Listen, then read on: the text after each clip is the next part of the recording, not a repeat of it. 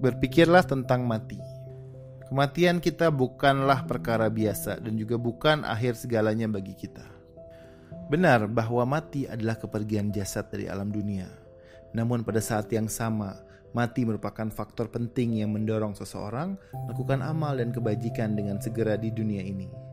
Jika kita mengetahui bahwa kita akan mati pada saat yang telah ditentukan, maka tentu akan terpampang di hadapan kita sebuah tantangan Bagaimana menjadikan kesempatan yang ada ini sebagai kesempatan emas untuk beramal di jalan Allah, sehingga kelak menjadi bekal yang menyelamatkan di alam akhirat.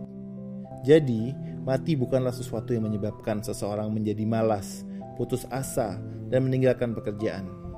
Karena mati adalah fase perpindahan dari alam dunia ke alam akhirat. Hikmah yang terkandung di dalam hadis-hadis dan riwayat-riwayat yang mendorong kita untuk banyak mengingat kematian adalah supaya kita manfaatkan sebesar-besarnya kesempatan hidup ini di jalan Allah Subhanahu wa taala. Dengan begitu, kita akan beramal semata-mata karena Allah dan melakukannya dengan penuh kesungguhan. Sebaliknya, janganlah iman kepada kematian menyebabkan kita meninggalkan kerja dengan dalih bahwa toh kita akan mati juga.